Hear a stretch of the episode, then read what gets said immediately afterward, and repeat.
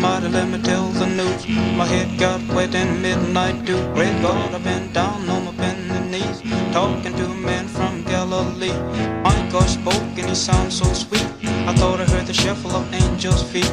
He put one hand upon my head. Great God, the mighty, let me tell you what he said. Go tell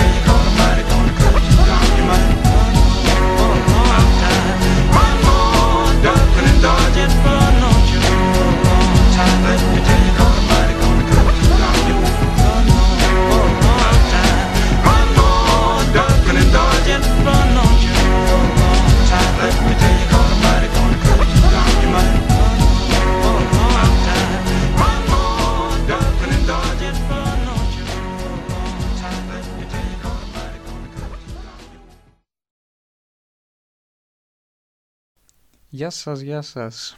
Καλησπέρα, καλημέρα, καλό βράδυ, ό,τι ώρα της ημέρας και να ακούτε.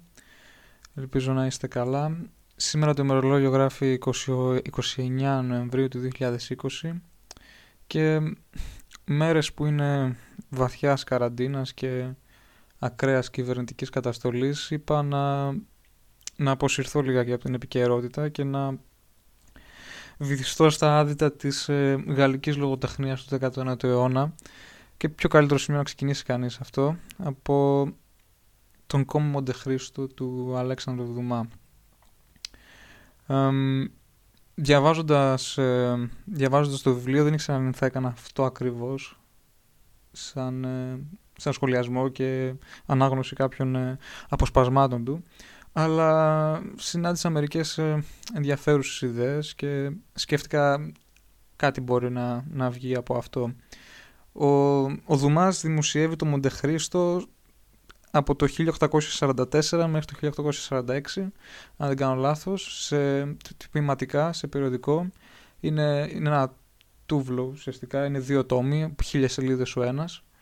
Οπότε καταλαβαίνετε ότι ε, μιλάμε για φωνικό εργαλείο. Και η πλοκή του έχει ως εξής, έχει γυριστεί άπειρες ε, φορές σε ταινία, σε θεατρικά ε, και τα λοιπά. Αλλά η βασική πλοκή του, του βιβλίου πάει ως εξής. Πρωταγωνιστής είναι ο, ο Εδμόδος Νταντές, ένας ε, 19χρονος ναυτικός, ο οποίος είναι υπό την δούλεψη του εφοπλιστή Μορέλ στο ε, σε ένα πλοίο ονόματι Φαραώ και σε ένα από τα ταξίδια του Φαραώ πεθαίνει ο, ο πλοίαρχος. Λίγο πριν πεθάνει όμως εμπιστεύεται στον Νταντέ μια επιστολή και του λέει να του, η, τα τελευταία, η τελευταία του παρακάλια μάλλον είναι να πάει από το νησί της Σέλβας και να παραδώσει αυτή την επιστολή στον, ε, στον στρατάρχη όταν λέμε στρατάρχη εννοούμε τον, ε, τον Απολέοντα, να την παραδώσει αυτή την επιστολή στον Απολέοντα, να πάρει κάτι από αυτόν και να το πάει μετά στο, να το πάει μετά στο Παρίσι. Ε, το ιστορικό πλαίσιο είναι μάλλον σημαντικό σε, σε αυτή την περίπτωση. Το 1814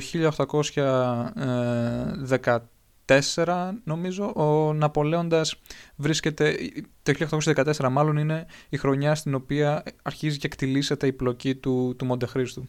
Ο, Ναπολέας, λοιπόν, ο Ναπολέοντας βρίσκεται ε, ε, εξόριστος στο νησί της Σέλβα ε, στη Γαλλία κυριαρχεί η μοναρχία και είναι μια περιοχή ταραχώδης ε, πολιτικά επειδή είναι χωρισμένη, χωρισμένη οι Γάλλοι. Από τη μία είναι η, ε, η μοναρχική και από την άλλη είναι οι βασιλόφρονες ή υπερασπιστές του Ναπολέοντα που θέλουν να τον επαναφέρουν στον, στον θρόνο. Και αυτό όντως συμβαίνει το 1815 επανέρχεται ο Ναπολέοντας για 100 ημέρες, αυτό έγινε γνωστό σαν ε, η Βασιλεία 100 ημερών και ε, τελειώνει με την ήττα του στο Βατερλό, την επαναεξορία του στο νησί της Αγίας Ελένης και όπου πεθαίνει 6 χρόνια μετά. Λοιπόν, σε αυτό το, σε αυτό το ιστορικό υπόβαθρο ξεκινάει η πλοκή του, του Μοντεχρίστου. Ο Νταντές λοιπόν ε, κάνει αυτό που του ζητάει ο πλοίαρχός του, που ήταν τα τελευταία του παρακάλια, να να επικοινωνήσει δηλαδή με τον, ε, με τον Απολέοντα, να λάβει αυτό που είναι να λάβει και να, και να επιστρέψει στο Παρίσι. Στη Μασαλία μάλλον και μετά στο Παρίσι. Ε, αφού λοιπόν επιστρέφει στην, ε, στη Μασαλία, διηγείται όλα αυτά στον Μορέλ.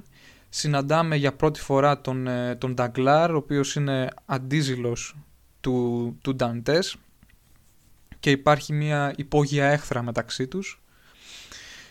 Και μαθαίνουμε και άλλα πράγματα για τη ζωή του Νταντές. Έχει έναν ε, πατέρα, είναι από φτωχή οικογένεια προέρχονται. Ε, ετοιμάζεται να, να αραβωνιαστεί την, ε, την αγαπημένη του τη Mercedes. Αλλά υπάρχει αναγκάθι εδώ πέρα, πάντα υπάρχει αναγκάθι σε αυτές τις περιπτώσεις. Ο Φερνάντο. Ο Φερνάντο είναι παιδικός φίλος της Mercedes και βαθιά ερωτευμένος μαζί της. Επομένως αντίζηλος του Νταντέ. Αντίζηλος δηλαδή επαγγελματικά ο Νταγκλάρ και ερωτικά ο Φερνάντο. Λοιπόν, ε, αυτοί οι δύο ε, καταστρώνουν ένα σχέδιο και ενοχοποιούν τον Νταντές για, την, για, αυτή την, ε, για αυτή την επιστολή που έχει λάβει από τον Ναπολέοντα. Τότε ο Ναπολέοντας ε, ήταν, ήταν εξόριστος, επομένως όποιοι συνεργάζονται μαζί του κατηγορούνταν για συνωμοσία. Ήταν πολύ βαρύ αδίκημα. Σε αυτό το, σε αυτό το σημείο στο έργο ε, μαθαίνουμε για τον βασιλικό αντιεισαγγελέα, τον, τον Βιλφόρ. Ο, ο Βιλφόρ είναι έτοιμος, είναι νέος, είναι 26 χρονών, είναι έτοιμος να να παντρευτεί μια, την κόρη μιας, ενός Μαρκίσιου, του Μαρκίσιου Ντεσεν Μεράν, αλλά ε, είναι φιλόδοξος, είναι ικανότατος στη δουλειά του, αλλά υπάρχει ένα αγκάθι. Ο πατέρας του, ο, ο Νουαρτιέ, είναι, είναι βοναπαρτιστής, είναι με το μέρος του Βοναπάρτη. Αυτό είναι που οδηγεί μετά την πλοκή σε ε, σε πιο ενδιαφέροντα σημεία. Αλλά για την ώρα αυτό που είναι σημαντικό να, να κρατήσει κανείς είναι ότι κάτι η, η, αποτελεί εμπόδιο για τον, ε, για τον Βιφόλ το να ξέρει ο κόσμος ότι ο πατέρας του κάποτε και, και ακόμα μάλλον είναι συνομότης και υποστηρίζει, υποστηρίζει το Βοναπάρτη. Ε, η παρουσία του Βιλφόρ στο κείμενο νομίζω είναι από τις πιο ενδιαφέρουσες σε όλο το βιβλίο γιατί ο Βιλφόρ, είπαμε είναι ο βασιλικός αντισαγγελέας, ενσαρκώνει την, ε, πιστεύω ενσαρκώνει την, ε, την επίγεια μορφή της, ε, της δικαιοσύνης. Και αυτή η έννοια της δικαιοσύνης είναι που είναι διάχυτη παντού σε όλο το, σε όλο το βιβλίο. Το τι δηλαδή θεωρούμε ότι είναι δίκαιο, άδικο και πώς επανορθώνει κανείς τις αδικίες. Γιατί εν τέλει αυτό που συμβαίνει είναι ότι καταγγέλουν τον, ε, τον Νταντές, ε, ο Φερνάντο και ο Νταγκλάρ και λόγω κάποιων, ε, κάποιων μηχανισμών στα παρασκήνια που θα γίνουν ξεκάθαροι στη συνέχεια, ο Βιλφόρ τον στέλνει στο, τον στέλνει στο φρούριο του Ιφ χωρίς καμία δίκη, με απόλυτη διαφάνεια, όπου περνάει 14 χρόνια από τη ζωή του, άδικα καταδικασμένος και ε, καταφέρει να ελευθερωθεί και, παίρνει, και ξεκινάει μετά να πάρει την εκδίκησή του. Αλλά ας τα πάρουμε με τη σειρά λοιπόν. Ε, ο Βιλφόρ εισάγεται στο, στην πλοκή σε ένα δείπνο που έχει με τα πεθερικά του, με το Μαρκίσιο και τη Μαρκισία Ντεσενμεράν και την, ε, τη μέλουσα γυναίκα του, την Ρενέ. Συζητάνε για πολιτική. Λέει λοιπόν η Μαρκισία. Να που συμφωνήσαμε επιτέλους, είπε θριαμβευτικά η Μαρκισία. Η ιερά συμμαχία θα απαλλάξει την Ευρώπη από τον Απολέοντα και ο Βιλφόρ τη Μασαλία από τους οπαδούς του. Ένας βασιλεύς ή βασιλεύει ή δεν βασιλεύει. Εάν θέλει να βασιλεύει, πρέπει να έχει ισχυρή κυβέρνηση και η κρατική υπάλληλη να είναι ανελέητη. Μόνο έτσι προλαβαίνει κανείς το κακό. Δυστυχώς, κυρία μου, είπε χαμογελώντας ο Βιλφόρ, ένας βασιλικός αντιασυγγελέας δεν επεμβαίνει παρά μόνο μετά την τέλεση των εγκληματικών πράξεων. Άρα, σε αυτόν εναπόκειται διόρθωση των συνεπειών των εγκληματικών πράξεων. Κυρία μου, θα μπορούσα να προσθέσω ακόμη πως δεν διορθώνουμε το κακό αυτό καθ' αυτό, αλλά παίρνουμε εκδίκηση για τις πράξεις του. Αυτό είναι όλο. Και είναι αυτή η έννοια της της ε, εκδίκησης ε, που είναι προεξάρχουσα σε, σε ολόκληρο το βιβλίο. Αυτό το οφθαλμός αντί οφθαλμού που συζητιέται και παρακάτω. Συνεχίζει όμως, ε, όμως η Ρενέ. Αχ, κύριε Ντεβιλφόρ, είπε μια νεαρή και όμορφη γυναίκα κόρη του Κόμι Ντεσαλβιέ και στενή φίλη της Δεσπινίδα Ντεσενμεράν. Προσπαθήστε να κάνετε καμιά ωραία δίκη όσο είμαστε ακόμη στη Μασαλία. Δεν έχω δει ποτέ δίκη σε κακοριοδικείο και με έχουν πει πως είναι πολύ εντυπωσιακό κάτι τέτοιο. Πράγματι, είναι πολύ εντυπωσιακή μια τέτοια δίκη, είπε ο αντισαγγελέας. Γιατί εδώ, αντί για ένα δράμα που βλέπετε στο θέατρο, πρόκειται για πραγματική τραγωδία. Αντί για τους πόνους που υποκρίνονται και παίζουν ηθοποιοί, εδώ πρόκειται για πραγματικούς πόνους. Ο άνθρωπος που βλέπουμε μπροστά μας, αντί όταν πέσει η αυλαία να γυρίσει σπίτι του, να φάει μαζί με την οικογένειά του και να ξαπλώσει ήρεμα για να ξαναρχίσει την ίδια ρουτίνα την επόμενη μέρα, επιστρέφει στη φυλακή που τον περιμένει ο Δήμιος Βλέπετε πως δεν υπάρχει τίποτα που να μπορεί να συγκριθεί με αυτό το θέαμα για τα ευαίσθητα άτομα που επιζητούν δυνατές συγκινήσεις.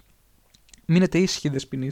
Αν παρουσιαστεί καμιά τέτοια ευκαιρία αυτές τις μέρες, θα σας προσκαλέσω να παρευρεθείτε. Το οποίο κάπως ε, προοικονομεί αυτό που γίνεται στη συνέχεια και δεν είναι μια καθόλου καλή εμπειρία για το Βιλφόρ.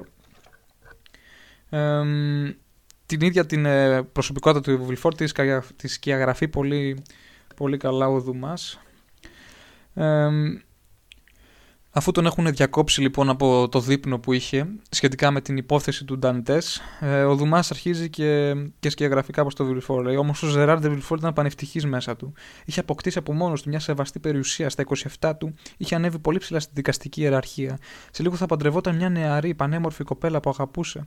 Όχι βέβαια με πάθος, αλλά λογικά όπως πρέπει να αγαπάει ένας βασιλικός αντιεσαγγελέα. Και η οποία εκτός από την αξιοσημείωτη μορφιά της διέθετε και άλλες χάρες. Η μνηστή του, η Δεσπινή Ντεσεν ανήκε σε μια οικογένεια που είχε τότε στενές σχέσεις με το παλάτι. Οι γονείς της που δεν είχαν άλλα παιδιά είχαν τρομερή πολιτική δύναμη. Αυτή τη δύναμη σίγουρα θα την ασκούσαν προς όφελος του γαμπρού τους. Τέλος, θα έφανε στο σύζυγο ένα ποσό των 50.000 σκούδων ως πρίκα. Αυτή η εσχρή λέξη που είχαν δημιουργήσει στο πέρασμα του χρόνου οι προξενήτρες θα του φέρνε στο μέλλον σύμφωνα με τους υπολογισμούς του και ένα ποσό γύρω στο μισό εκατομμύριο σκληρονομιά.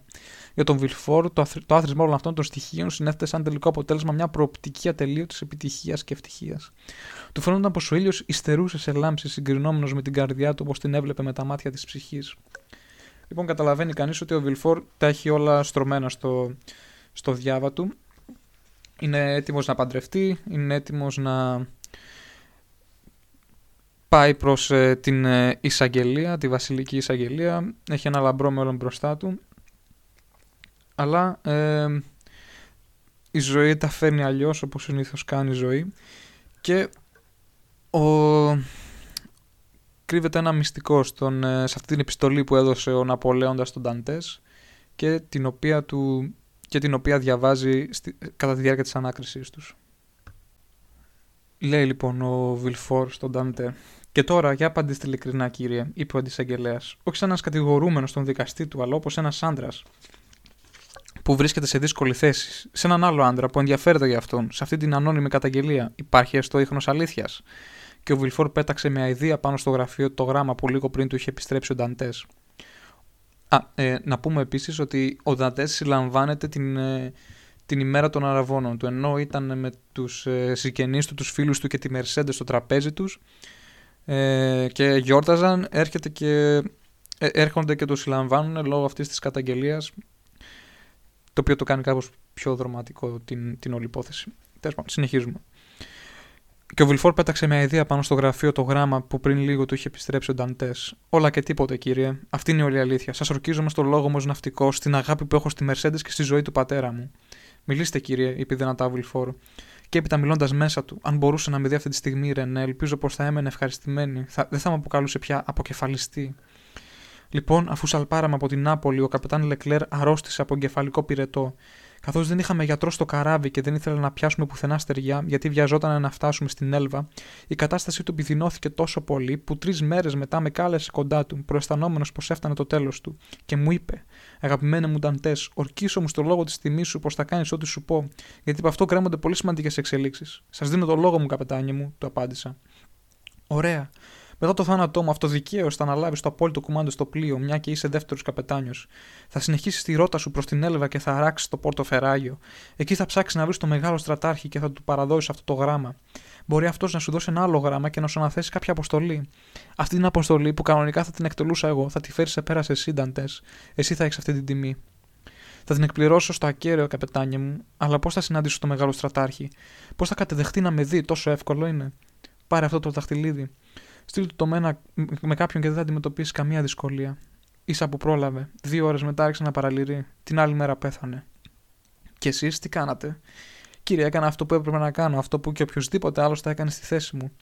Πάντα είναι ιερή η τελευταία επιθυμία ενός θάνατου. Ακόμα περισσότερο σε εμάς τους ναυτικούς, η τελευταία παράκληση ενός ανώτερου αξιωματικού είναι διαταγή, η οποία πρέπει να εκτελεστεί. Λοιπόν, άνοιξα πανιά για την ίσο Έλβα, όπου φτάσαμε την άλλη μέρα. Διέταξα το πλήρωμα να παραμείνει στο πλοίο και κατέβηκα μόνος μου στη στεριά. Όπως είχα προβλέψει, δεν ήταν και τόσο εύκολο να συναντήσω το μεγάλο στρατάρχη. Αλλά όταν του έστειλα τον δαχτυλίδι, άνοιξαν όλες οι πόρτες μπροστά μου, με δέχτηκε, με ρώτησε για τις συνθήκες του θανάτου του καημένου του Λεκλέρ και όπως εκείνος ήδη μου είχε πει, μου παρέδωσε μια επιστολή. Μετά με επιφόρτησε να την παραδώσω προσωπικά στο Παρίσι. Μιας και αυτό εκπλήρωνε την τελευταία επιθυμία του καπετάνιου μου, υποσχέθηκα πως θα παρέδιδα την επιστολή στον προορισμό της. Όταν αράξαμε στη Μασαλία και κατέβηκα στη στεριά, τακτοποίησα τις υποθέσεις του πλοίου. Μετά, αφού επισκέφτηκαν τον πατέρα μου, πήγα να δω την μνηστή μου, που μου φάνηκε πιο όμορφη και αξιαγάπητη από ποτέ. Με τη βοήθεια του κυρίου Μορέλ, προσπεράσαμε όλα τα εκκλησιαστικά εμπόδια. Έπειτα, όπως σας είπα ήδη, κύριε, γλέντισα στο τραπέζι των αραβών μου. Μία ώρα μετά θα παντρευόμουν και σκόπευα να πάω αύριο στο Παρίσι αν δεν με έπιαναν. Και όλα αυτά τα τραβάω εξαιτίας αυτής της καταγγελίας, που όπως βλέπω φαίνεται να την περιφρονείτε όσο κι εγώ. Ναι, ναι, σίγουρα, μουρμούρισε ο Βιλφόρ. Μου φαίνεται πως λέτε αλήθεια και το μόνο πράγμα για το οποίο μπορώ να σας κατηγορήσω είναι η απερισκεψία σας. Αλλά και η απερισκεψία σας δικαιολογείται από την υπακοή σας στις συντολέ του καπετάνιου σας. Παραδώστε μου λοιπόν αυτή την επιστολή που σας παρέδωσαν στην ίσο Έλβα. Δώστε μου το λόγο σας πως δεν θα φέρετε καμιά αντίρρηση σε μελλοντικές ενοχλήσεις των αρχών και πηγαίνετε να βρείτε τη μνηστή και τους φίλους σας. Άρα είμαι ελεύθερος, κύριε, είπε τρελός από χαρά ο Νταντές. Βεβαίως, μόνο παραδώστε μου την επιστολή. Μα την έχετε μπροστά σας, κύριε. Όταν με συνέλαβαν, κατέσχεσαν όλα μου τα χαρτιά.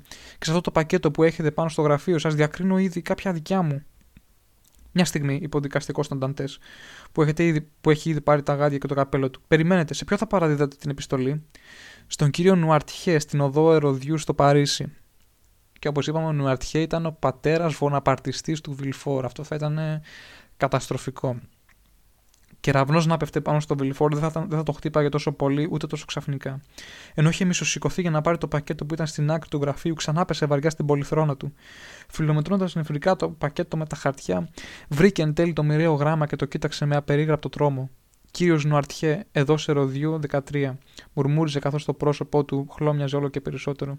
Μάλιστα, κύριε, είπε ξαφνιασμένος ο Νταντές, το γνωρίζετε; Όχι, όχι, όχι.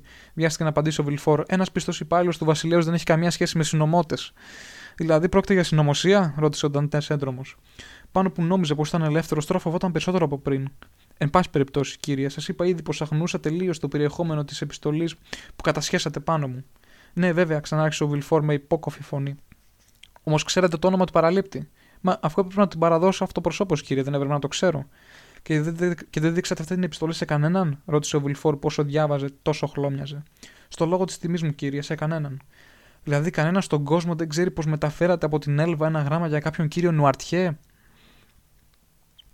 Κανένας στον κόσμο, κύριε, εκτός από αυτόν που μου την παρέδωσε. Και αυτό αρκετό είναι, μονολόγησε ο, ο Βιλφόρ, υπεραρκετό.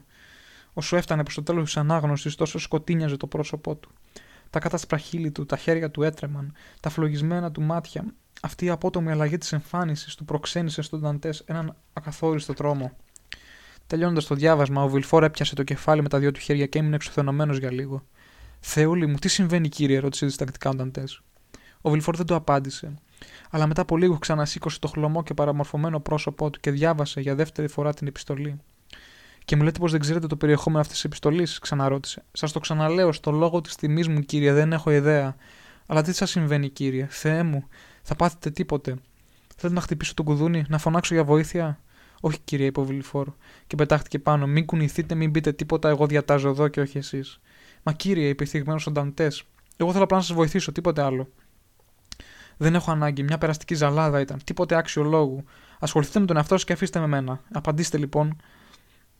Μάται ο Νταντέ περίμενε το ερωτηματολόγιο που λογικά έπρεπε να ακολουθήσει. Αντί για ερώτηση, ο Βουλφόρ ξανάπεσε στην πολυθρόνα του. Σκούπισε με το παγωμένο του χέρι το λυσμένο στον υδρότα μέτωπό του και ξανά άρχισε να διαβάζει για τρίτη φορά την επιστολή. Αυτό που συμβαίνει μετά είναι ότι τελικά ο Βιλφόρ την, ε, την καίει την επιστολή και όπως είπαμε στέλνει τον Νταντές ε, στο φρούριο του Ιφ χωρίς καμία διαδικασία, χωρίς δίκη, χωρίς ένταλμα, χωρίς τίποτα για να μην το ξαναδεί, για να μην το ξαναδεί άνθρωπος. αυτό που, που, που, είναι ενδιαφέρον εδώ πέρα είναι τελικά το πώς, ε, το πώς λειτουργεί η δικαιοσύνη. Άμα το, άμα το σκεφτείτε δηλαδή δεν πρόκειται για, για, κάτι, για κάτι αντικειμενικό, δεν πρόκειται για, εν τέλει για ένα ιδανικό. Έτσι. Πρόκειται για, για μηχανισμούς οι οποίοι δουλεύουν στο, στο υπόβαθρο και δεν τους, ε, στην πραγματικότητα δεν τους κατανοεί κανένας πλήρως. Εδώ πέρα για παράδειγμα ο Βιλφόρ ε, δρά ξεκάθαρα από προσωπικό του συμφέρον και την επιστολή και στέλνει έναν αθώο άνθρωπο στη φυλακή μόνο και μόνο για να μην, ε, για να μην καταστραφεί η καριέρα του και για να μην γίνουν φιλοδοξίες του στάχτη μου θυμίζει λίγο αυτή η ιδέα, αυτή η ιδέα της δικαιοσύνης ότι που και των ε, σκοτεινών μηχανισμών της μου θυμίζει την δίκη του, του Κάφκα όπου ένας ε, απλός άνθρωπος μπλέκεται σε, σε μια παροδία τρέχει από δίκη σε δίκη, πρέπει να κρατάει συνέχεια σημειώσεις, να προσέχει τα πάντα, να είναι πάντα, να είναι πάντα σε γρήγορση να, να περιδιαβαίνει αυτούς τους, ε, αυτούς τους σκοτεινούς διαδρόμους των, ε, των δικαστηρίων και να βρίσκεται σε μια συνεχή κατάσταση σύγχυσης. Αυτό, αυτό είναι που μου θυμίζει. Και σε αυτό το σημείο θα ήθελα να κάνω μια, μια μικρή παρέκκληση και να δούμε τι, πώς, πώς μάλλον θα έπρεπε να είναι, να είναι η δικαιοσύνη. Yeah, he, yeah, he, this court is now in session. His Honor, Judge Pigmeat Markton presiding.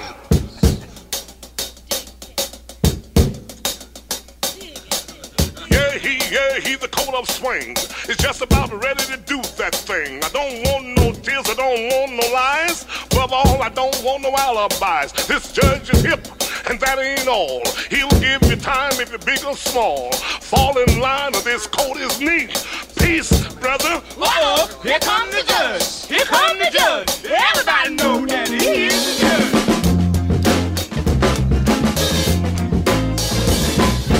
Everybody, near and far, I'm going to Paris to stop this war.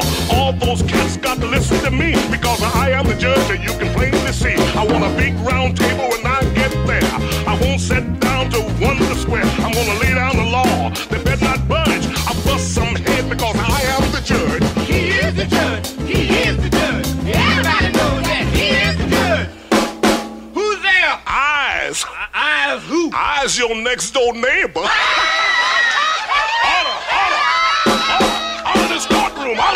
out of this courtroom. Judge, your honorship, high sir.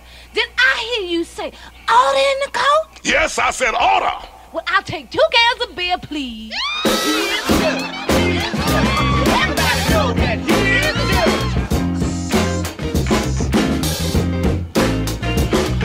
I had a chat with Ho Chi Minh. Sip rice wine and chase it with gin. Won't take long, that's a miss my guess. I have you out of this doggone mess.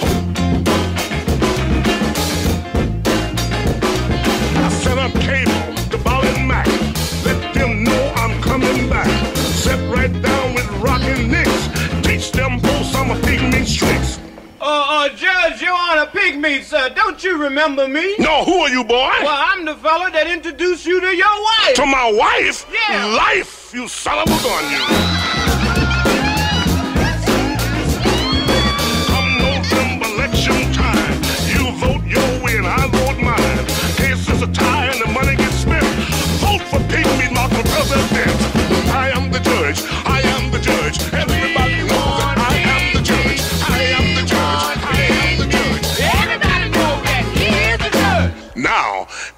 Everybody know I am the judge. Λοιπόν, το παρακάτω απόσπασμα είναι από ένα άλλο κλασικό βιβλίο, το, το Don Quixote.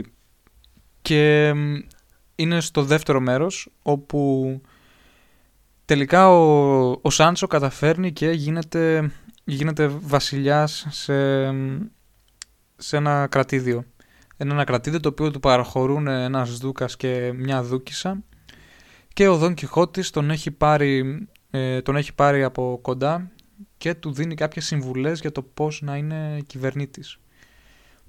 Σε αυτές λοιπόν εντάσσεται και το πώς να είναι δίκαιος και λέει Ποτέ μην εφαρμόζεις τον νόμο κατά τη διάθεσή σου, μια πρακτική που έχει μεγάλη πέραση μεταξύ των αμαθών που θεωρούν αυτούς ευφυείς. Τα δάκρυα του φτωχού ας βρίσκουν στο πρόσωπό σου μεγαλύτερη συμπόνια, όχι όμως και μεγαλύτερη δικαίωση από τους ισχυρισμούς του πλούσιου. Επιδίωκε να ανακαλύψεις την αλήθεια ανάμεσα από τα δώρα και τα ξύματα του πλούσιου, όπως και ανάμεσα από τα αναφιλητά και παρακάλια του φτωχού. Ο Σάκης είναι δυνατόν και δέο να χωρεί επίοικια. Μην εξαντλείς όλη την αυστηρότητα του νόμου στον κακοποιό. Γιατί ο άτεκτος δικαστής δεν χαίρει καλύτερης φήμης από τον ευσπλαχνικό. Αυτό με- μετά τον, ε, μετά τον Βιλφόρα ναι, χτυπάει κάπως. Εάν τυχόν χαμηλώσει τη ράπτο της δικαιοσύνης, α μην γίνει με το βάρος ενός δωρήματος, αλλά με το βάρος του ελέους. Όταν σου συμβεί να κρίνεις μια επίδικο διαφορά κάποιου εχθρού σου, διώξε από το μυαλό σου όποια προσβολή υπέστης και κατεύθυνε τη σκέψη σου στα πραγματικά περιστατικά της υπόθεσης. Μη σε τυφλώνει η δική σου εμπάθεια στις ξένες διενέξεις, γιατί τότε όσα ασφάλματα διαπράξεις θα είναι κατά το πλήστον ανεπανόρθωτα, και αν δέχονται επανόρθωση θα είναι επιζήμια της αξιοπιστίας ή ακόμη και της περιουσίας σου.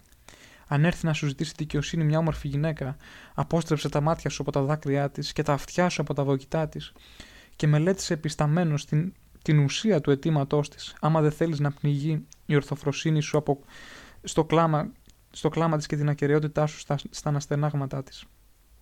Όταν πρόκειται να τιμωρήσεις κάποιον με έργα, μην τον κακομεταχειρίζεσαι με λόγια, γιατί του άμυρου του φτάνει ο πόνος του κολασμού χωρίς την προσθήκη του προπυλακισμού.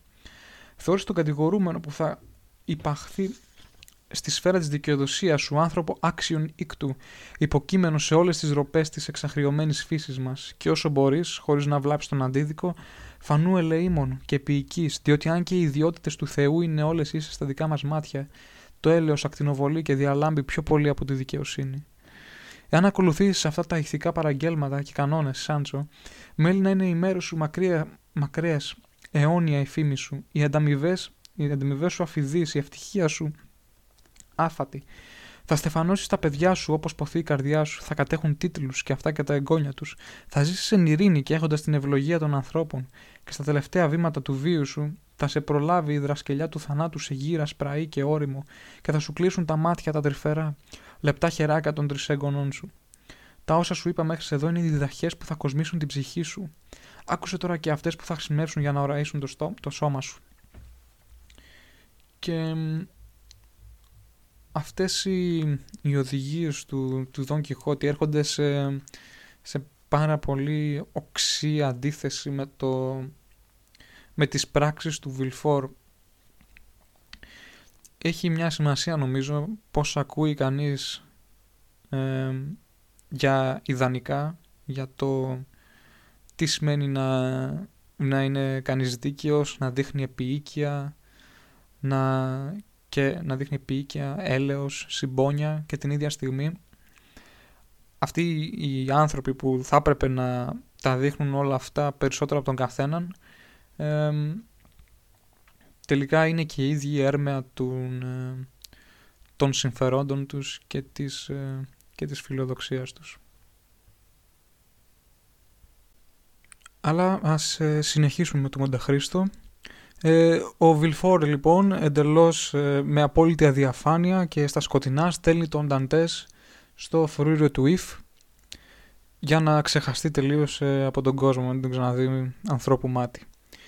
Ε, έχει φτάσει λοιπόν σε ένα απελπιστικό σημείο, έχει αποφασίσει πως θα αυτοκτονήσει από ασυτεία και εκείνη τη στιγμή εμφανίζεται σαν από μηχανής θεός ο, ο Αβάς Φαρίας. Ο Αβάς Φαρίας είναι ένας άνθρωπος ε, πολύ φωτισμένος, πολύ μορφωμένος, ε, ο οποίος έχει φτιάξει τα δικά, είναι πολλά χρόνια φυλακισμένος και έχει φτιάξει τα δικά του εργαλεία μέσα, στην, ε, μέσα στη φυλακή από πολύ απλά αντικείμενα και προσπαθεί να δραπετεύσει αλλά στην προσπάθειά του κα, καταλήγει κατά λάθος στο κελί του Νταντές τη στιγμή που το χρειαζόταν ε, περισσότερο από ποτέ. Ε, ο, γίνονται φίλοι οι δυο τους, ο Φαρία τον, ε, τον παίρνει, παίρνει τον Νταντές υπό την προστασία του, του διδάσκει όλο όσα ξέρει σχετικά με γλώσσες, επιστήμες, φιλοσοφία, ιστορία, τα πάντα. Και υπάρχει ένα πολύ, πολύ ενδιαφέρον σημείο στους διαλόγους τους όπου ο Φαρία μέσα από ερωτήσεις στον Ταντές είναι ένας ε, σχεδόν σοκρατικός διάλογος μέσα από ερωτήσεις στον Ταντές ε, του φανερώνει τι ακριβώς συνέβη με την υπόθεσή του ποιος τον έστειλε φυλακή και για ποιον λόγο ε, για να το για να δούμε τι λένε. Ε, ο Νταντές έχει, ε, έχει απαγγείλει την επιστολή που τον καταδίκασαν ε, με την οποία τον κατήγγυλαν ο Νταγκλάρ και ο Φερνάντο.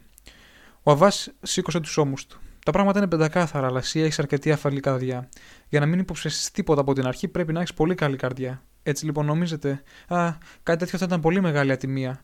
Πώς είναι ο γραφικός χαρακτήρας, η συνηθισμένη γραφή του Νταγκλάρ, ωραία, άνετη, στρογγυλή, και πώς ήταν η γραφή σε αυτό το ανώνυμο γράμμα, στενή και έκλεινε προς τα αριστερά. Ο Αβάς χαμογέλασε. Αλλοιωμένη, παραποιημένη, πλαστή. Πολύ ξετσίποτη για να είναι παραποιημένη. Περίμενε λοιπόν. Πήρε την πένα του, δηλαδή αυτό που ονόμαζε έτσι, τη βούτυξε στο μελάνι και με το αριστερό του χέρι έγραψε τις δύο-τρεις πρώτες αράδες της καταγγελίας. Ο Νταντές υπηστοχώρησε και κοίταξε σχεδόν τρομα... τρομοκρατημένο στον Αβά. Θεέ μου, είναι φοβερό, φώναξε. Είναι σχεδόν φτιστός με το γραφικό χαρακτήρα της επιστολής είναι γιατί η καταγγελία γράφτηκε με το αριστερό χέρι ενός δεξιόχειρα. Έχω παρατηρήσει κάτι, συνέχισε ο Αβάς. Τι πράγμα. Οι γραφικοί χαρακτήρες είναι άπειροι για τους δεξιόχειρες, αλλά όταν αλλάζουν χέρι και προσπαθούν να γράψουν με το αριστερό, μοιάζουν μεταξύ τους. Μα όλα τα έχετε δει, όλα τα έχετε παρατηρήσει, όλα τα ξέρετε. Α συνεχίσουμε καλύτερα. Ναι, ναι, ναι. Α περάσουμε στην δεύτερη ερώτηση. Ακούω. Υπάρχει κανείς ο οποίος θα ήθελε να μην παντρευτεί στη Mercedes; Ναι, υπάρχει ένας νεαρός που τον αγαπάει. Πώς λέγεται αυτός; Φερνάντο. Έχεις πανικό όνομα; Είναι Καταλανός. Και νομίζεις πως αυτός είναι ικανός να γράψει ένα τέτοιο γράμμα; Όχι, με τίποτα. Το μόνο που είναι ικανός να κάνει είναι να μου ρίξει μια μαχαιριά. Αυτό είναι όλο. Βέβαια, είναι στη φύση των Σπανιόλων. Φόνος, ναι, ρουφιανιά, όχι. Εξάλλου, αγνοούσε πλήρως όλα αυτά που είναι γραμμένα με τέτοιες λεπτομέρειες στην επιστολή. Εσύ δεν τα έχεις πει αυτά σε κανέναν. Σε κανέναν. Ούτε καν στην αγαπημένη σου, ούτε καν στη μνηστή μου. Τότε σίγουρα είναι ο Νταγκλάρ. Αχ, τώρα είμαι σίγουρος κι εγώ. Για περίμενε, ο Νταγκλάρ γνώριζε τον Φερνάντο. Όχι. Ναι, θυμάμαι τι πράγμα. Την παρα... την προπαραμονή του γάμου μου τους είδα να πίνουν μαζί, καθισμένοι σε ένα τραπεζάκι κάτω από τα δέντρα του Μπάρμπα Παμφίλ. Ο Νταγκλάρ ήταν εύθυμος, σαρκαστικός και ο Φερνάντο αναστατωμένος και κατάχλωμος. Μόνοι τους ήταν. Όχι, είχαν κι άλλον ένα στην παρέα, έναν πολύ γνωστό μου που σίγουρα τον ήξεραν κι αυτοί. Είναι ένας ράφτης της γειτονιάς μου, κάποιος καντερού, όμως αυτός ήταν κιόλας τύφλα. Περιμένετε, περιμένετε. Πώς δεν το θυμήθηκα τόσο καιρό. Κοντά στο τραπέζι που τάπιναν είχαν ένα μελανοδοχείο, χαρτιά, πένες. Ο Νταντές χτύπησε με τη γροθιά το μέτωπό του. Α, τους άτιμους, τους άτιμους. Θέλεις να μάθεις και τίποτα άλλο, ρώτησε γελώντας ο Αβάς. Ναι, ναι, μιας που εμβαθύνεται τόσο στα πάντα που βλέπετε πεντακάθαρα το κάθε τι, θα ήθελα να ξέρω το εξής. Με ανακρίνανε μόνο μία φορά, γιατί δεν με παραπέμψαν σε δικαστήριο. Πώς καταδικάστηκα επαόριστον χωρίς ένταλμα; Α, αυτό που ο Αβάς είναι πολύ λίγο πιο σοβαρό. Η δικαιοσύνη έχει σκοτεινές και μυστηριώδεις πτυχές, τις οποίες είναι δύσκολο να εισχωρήσει κανείς. Αυτό που κάναμε για τους φίλους σας ήταν παιχνιδάκι. Για αυτό το ζήτημα πρέπει να μου δώσετε πιο ακριβές ενδείξεις. Ελάτε, ρωτήστε με γιατί στα αλήθεια εσείς βλέπετε πιο καθαρά τη ζωή μου από μένα. Ποιος σας ανέκρινε, Ήταν ο βασιλικός εισαγγελέας, ο αντισαγγελέας ή ο γενικός ανακριτής; Ο αντισαγγελέας. Νέος ή γέρος; Νέος, 27-28 χρονών. Ωραία. Κάποιος που λόγω ηλικίας δεν έχει διαφθαρεί ακόμα, αλλά ήδη φιλόδοξος, είπε ο Αβάς. Πώς σου φέρθηκε; Περισσότερο γλυκός παρά αυστηρός. Του τα είπες όλα, τα πάντα. Μήπως οι τρόποι του άλλαξαν στη διάρκεια της ανάκρισης; Κάποια στιγμή άλλαξαν μόλις διάβασε την επιστολή που με ενοχοποιούσε. Φάνηκε σαν η δυστυχία μου να τον έκανε να υποφέρει. Η δικιά σου δυστυχία; Μάλιστα. Και είσαι σίγουρος πως υπέφερε εξαιτίας της δικιάς σου δυστυχίας. Μα μου έδωσε μια πολύ μεγάλη απόδειξη, τουλάχιστον ότι συνέπασχε μαζί μου. Τι απόδειξη; Μπροστά μου έκαψε τη μόνη ενοχοποιητική απο... ε... απόδειξη που υπήρχε εναντίον μου. Ποια την καταγγελία; Όχι, την επιστολή. Είσαι σίγουρος, αφού σας είπα, την έκαψε μπροστά μου. Άλλο κι αυτό. Αυτός ο άνθρωπος μπορεί να είναι πολύ μεγαλύτερο κάθραμα από ό,τι νομίζεις. Στο λόγο της τιμής μου με κάνετε να ανατριχιάζω, είπε ο Νταντές. Δηλαδή ο κόσμος κατοικείται από τίγρες και κροκόδηλους; Ναι, μόνο που οι τίγρες και οι κροκόδηλοι με δύο πόδια είναι πολύ επικίνδυνοι από τα κανονικά ζώα. Συνεχίστε, συνεχίστε. Ευχαρίστως. Είπες πως έκαψε την επιστολή; Μάλιστα. Και καθώς την έκαιγε, μου είπε: Βλέπεις, μόνο αυτή η απόδειξη υπήρχε εναντίον σου και εγώ την καταστρέφω. Αυτή η συμπεριφορά είναι εκπληκτική για να είναι αληθινή. Έτσι νομίζετε. Είμαι σίγουρος. Σε ποιον απευθυνόταν αυτή η επιστολή; Στον κύριο Νουαρτιέ, οδόσερο 213, Παρίσι. Υπέθεσες ποτέ πως ο αντισαγγελέας σου είχε κανένα προσωπικό κίνητρο ή συμφέρον ώστε εξαφανίσει αυτή την επιστολή; σω. Γιατί με έβαλε δύο-τρει φορές να ορκιστώ για το συμφέρον μου, όπως έλεγε. Να ορκιστώ πως δεν θα αναφέρω σε κανένα για αυτή την επιστολή. Να ορκιστώ πως δεν θα προφέρω ποτέ το όνομα του παραλήπτη, ούτε τη διεύθυνσή του. Νουαρτιέ, επανέλαβε ο Αβάς. Νουαρτιέ. Κάποτε στην αυλή της πρώην Βασίλισσας της Ερτρουρίας γνώρισε έναν Νουαρτιέ, που την εποχή της Επανάστασης ήταν γερονδίνος. Πώς είπες του λεγόταν ο αντισαγγελέας, Ντεβιλφόρ. Ο Αβάς ξεκαρδίστηκε στα γέλια. Ο Νταντές τα έχασε και τον κοίταξε αποσβολωμένος. Μα τι σας έπιασε, είπε. Βλέπεις αυτή την ηλιαχτίδα, ρώτησε ο Φαρία. Μάλιστα. Ε, λοιπόν, για μένα η λύση του προβλήματός είναι πιο καθαρή και από αυτήν τη διάφανη και φωτεινή ηλιαχτίδα. Κακόμοιρο παιδί, κακόμοιρα νεαρέ. Και αυτός ο δικαστικός ήταν καλός μαζί σου. Μάλιστα. Και αυτός ο αξιοπρεπής αντισυγγελέα έκαψε, εξαφάνιση την επιστολή. Μάλιστα. Και αυτός ο έντιμος προμηθευτής κεφαλών του Δήμιου σε έβαλε να ορκιστείς πως δεν θα ανεφάρει ποτέ το όνομα του Νουαρτιέ; Μάλιστα. Και ξέρεις, Θεόστραβη Φουκαρά, ξέρεις ποιος είναι αυτός ο Νουαρτιέ; Αυτός ο Νουαρτιέ είναι ο πατέρας του. Αν εκείνη τη στιγμή έπεφτε ένας κεραυνός και άνοιγε κάτω από τα πόδια του Νταντές μια άβυσο που οδηγούσε στην κόλαση, δεν θα τον ξυγκλώνιζε έτσι. Θα του προκαλούσε μια λιγότερο άμεση, λιγότερο ηλεκτρική, λιγότερο συντριπτική φρίκη από ό,τι τα αναπάντηχα λόγια. Σηκώθηκε κρατώντας με τα δύο χέρια το κεφάλι του που πήγαινε να σπάσει. Πατέρας του. Είναι ο πατέρας του. Ναι, ο πατέρας του. Το κανονικό του όνομα είναι Νουαρτιέ Ντεβιλφόρ. Ένα κτυφλωτικό φως διαπέρασε τον εγκέφαλο του κρατούμενου, φωτίζοντας με λαμπρότητα ό,τι ήταν ακόμη σκοτεινό και ακαθόριστο μέσα του.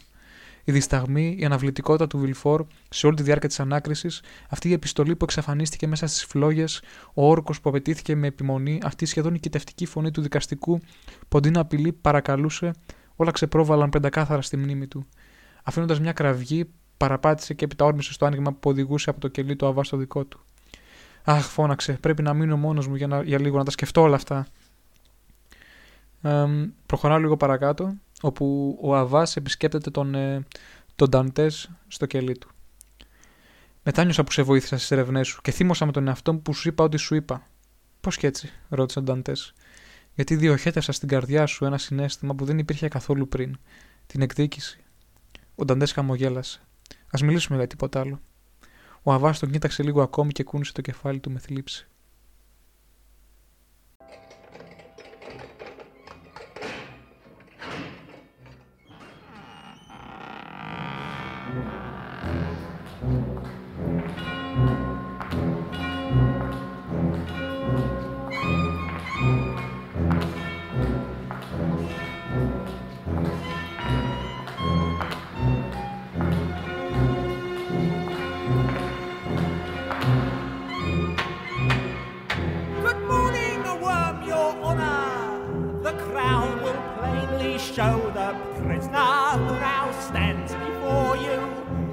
portrait and showing feelings, showing feelings of an almost